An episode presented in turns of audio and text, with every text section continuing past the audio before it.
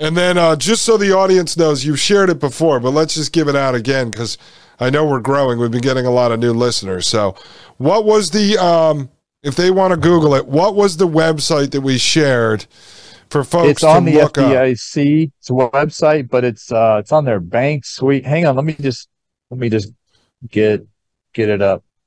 Yeah, because I think that's important for folks if you're looking for a first step. And just to be honest, we did it. My wife and I, with, you know, we have a couple different business accounts and things like that. We did it last May. As soon as we resolved the issue with Citi, and folks, I'm, like, you do not want to end up in a situation right now where you have money stolen from you, your debit's compromised. In her case, somebody hacked in, and it was through a T-Mobile scam that was going on, but they were able to hack into her account and actually steal money out of her savings through a wire. And if I did not know Mike Moore, who had worked for Citi for years, and my mother, who worked in Citi fraud, and didn't know the keywords and how to deal with these Filipino circus midgets underwater that they put you on at the customer service department, we would have never got the money back. They count on 99% of people just quitting and giving up. Like, you know what? I lost $10,000. Oh, well, I can earn it back this year. But so we ended up, as soon as we got the money recovered, my wife was actually the one who did all the research. She's like, I'm going to the smallest, most local private bank I could find. I'm done with all these big banks. And then, you know what's great?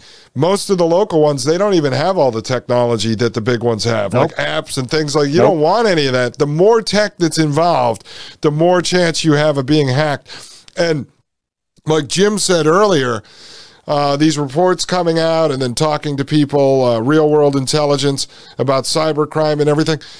The technocrats want this stuff to happen because the more identity theft and the more stolen money and everything that goes on, that's more people talking about it at the dinner table, at the restaurant, and that sets the narrative when they go, oh, CBDC and a chip in your hand is going to be more secure. And everyone goes, well, you know, Aunt Teresa had $100,000 stolen out of her account, and Aunt May had her debit card hacked, and because they make it seem like everyone is experiencing the problem. So whether it's inside job or they're allowing it to happen. And then on top of it, just the more tech, naturally, the more hacking is going to go on. All information could be hacked. I mean, so this is what happens in a technocracy. So on the FDIC's website, there's a searchable database of local state-run community banks. State-run meaning they're state-regulated, not regulated by the Fed. They all have FDIC insurance. You don't have to worry about that. And what you need to look for is, it's called Bank Find, which is one word, B-A-N-K-F-I-N-D, suite, find institution, financial, and regulatory data. That's the list. Okay, let me just double check. This is it, right? Bank Find? That's it right there. Yep. All right, guys. 4,700. So well, now scroll down. Scroll down, because that's all banks, okay? Now on the left-hand side, keep scrolling. Okay. Keep scrolling. Keep going. So you want financial, click the drop down menu there. No, not that one. Okay. Click off that common regulatory. Yeah. Click the regulatory one. I think that's the right one. Yeah. So select bank chartering class. Yep. So you want state chartered non-member Federal Reserve. Click that and then hit search. Okay. And this is how it'll come up with it. All right, so folks, so go back to now. Look, now you've got 2,768 matches. Below that, see results is at 25. You can drop that down to 100. Yeah, and so then you can click the column state, and it'll sort them by state. The column state, you click that, it'll sort by state in alphabetical state order. So that way you can just then scroll through the pages to get to your state. Yeah, so if you guys want to play around with this, the Google search term is, because the website link is too long. It's Bank Find Suite, find institution, financial, and regulatory data. If you guys put this in, you'll come up with this. And as Jim mentioned, you know, in the left-hand column there are filters you can use. And so if you go down to regulatory, you're going to see a filter box to select bank chartering class. And that's where you want to say state chartered banks, not member of the Federal Reserve System. And then boom, you've got a spreadsheet that. And you can play around. Just because they're not a member of the Federal Reserve System, they still have FDIC insurance. So nobody needs to get confused about that. Right. And so just so the people know, what's the advantage of them not being a member of the Federal Reserve System? Why do people want to go this route? Well, you want them state regulated because the Federal Reserve, we know, is corrupt. They're corrupt because they're owned by the big private banks, essentially JP Morgan, Citigroup, et cetera. You would prefer them to be regulated by the state, not by the Fed. So if the Fed decides for their member banks, they're going to implement some draconian rules, you don't have to worry about it. Yeah. And the nice thing is if you can find one, you said you found a family-owned bank near you? Yeah. The nice thing about the family-owned banks is in all honesty, and this is what's great when real, true small government exists, they screw you around, you can go burn the banker's house down. That's great. JP Morgan Chase, good luck with that, folks. You're not going to find their house. You know, that's out some island in the Bahamas somewhere next to David Copperfield's island. Good luck with that Jekyll one. Island. Jekyll Island where they first met to hash out the Federal Reserve Act. Yeah, Dr. Jekyll Island. So right. So then here, so let me just ask you this to close up. All right, so that's great. So now people have that information. The other thing is, so in your opinion on that though, do you think within you said maybe by the end of this year, by 2025, do you think this is the plan? That they want to do this, they're going to do it, and they're going to screw a lot of people over? Yes, I think they're going to do that because they're raising interest rates. Okay. Titus went through this in his video. In 2000 and 2008, when they started doing these secret loans at the FHLB, the next thing that happened was the repo market went haywire. And then immediately after that, the Federal Reserve started lowering interest rates to try to save the banks. It didn't work because they were too late. So Titus has this question. I have this question. They're currently raising rates. And the banks are currently secretly borrowing from the FHLB. Now, the repo market hasn't gone crazy yet, but the question is, will they start reducing interest rates when the repo market goes nuts? If they do, then we know the Fed is going to try to save the banks again, like they've done before. If they don't, and they keep raising rates to make it worse, they're engineering the crash. Mm-hmm. Okay, then they're engineering it. So it's to be determined. So it's to be determined. We're right. Whether or not they're engineering it or whether or not they're trying to prevent it. Right? Trying to save them, right, at the last minute, which they know they can't do anyways.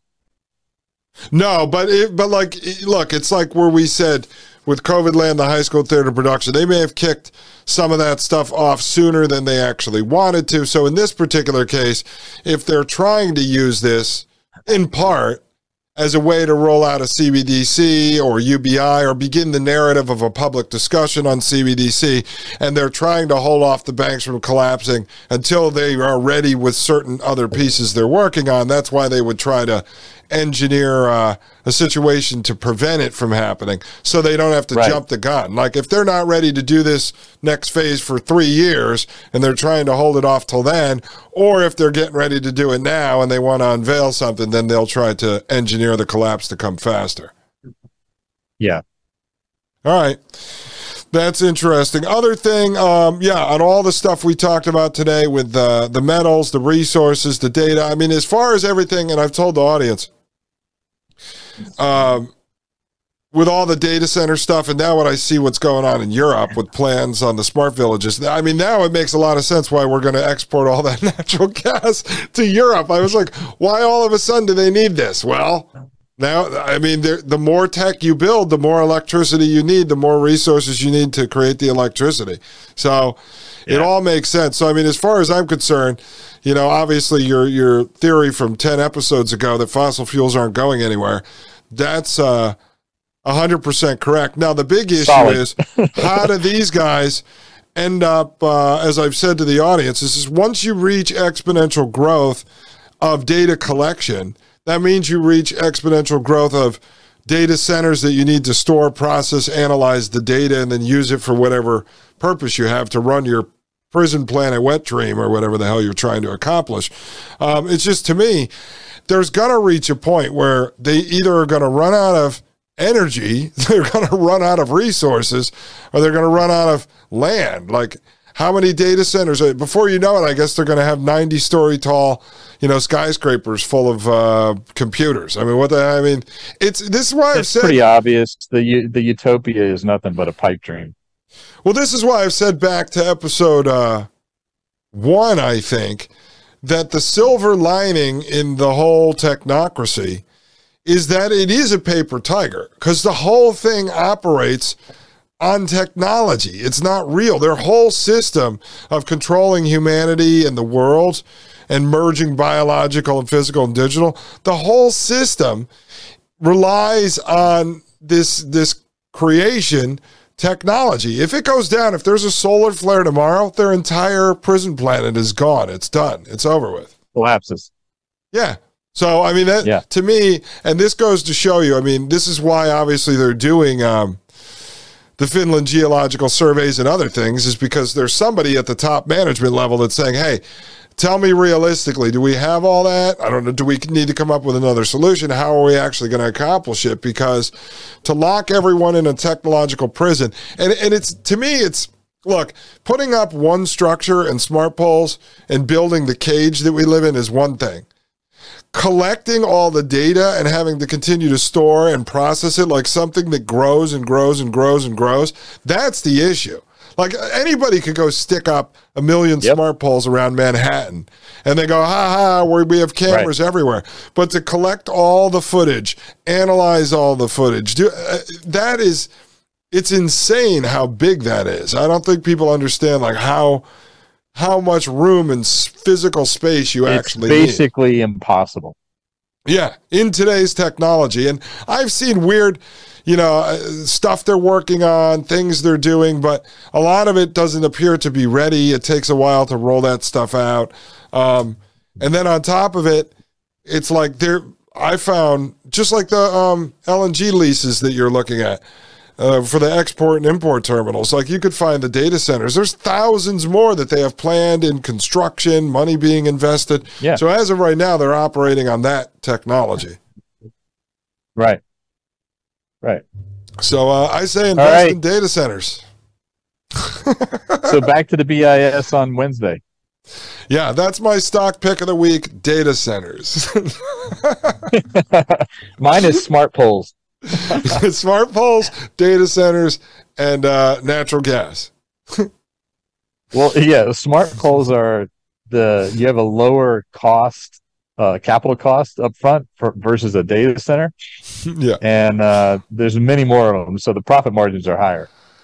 Well, and the thing is with the smart poles, because it's fairly it's fairly new in as far as in the public lexicon.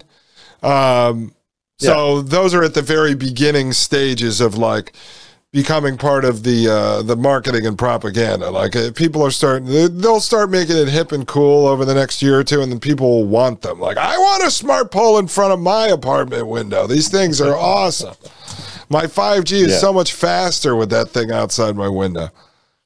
I mean, it is pretty nuts. I watched a video somebody shot in New York City at the top of a building with all these clusters of, it's hard to tell what stuff is, you got to look it up, but they look like these 5G basically panel packs they have that are like 18 inches by 6 inches by 3 inches.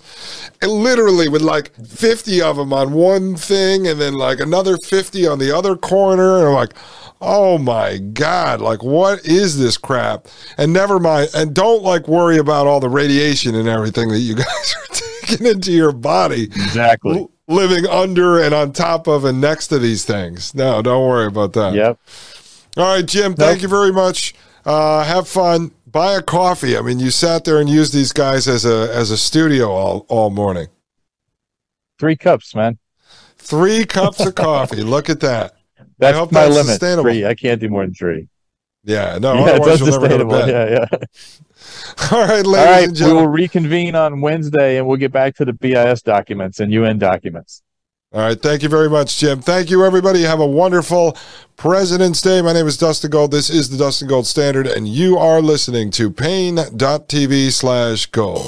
The Matrix is a computer-generated dream world built to keep us under control in order to change a human being. You're listening to the Dustin Gold Standard on pain.tv. Join the discussion at pain.tv/gold.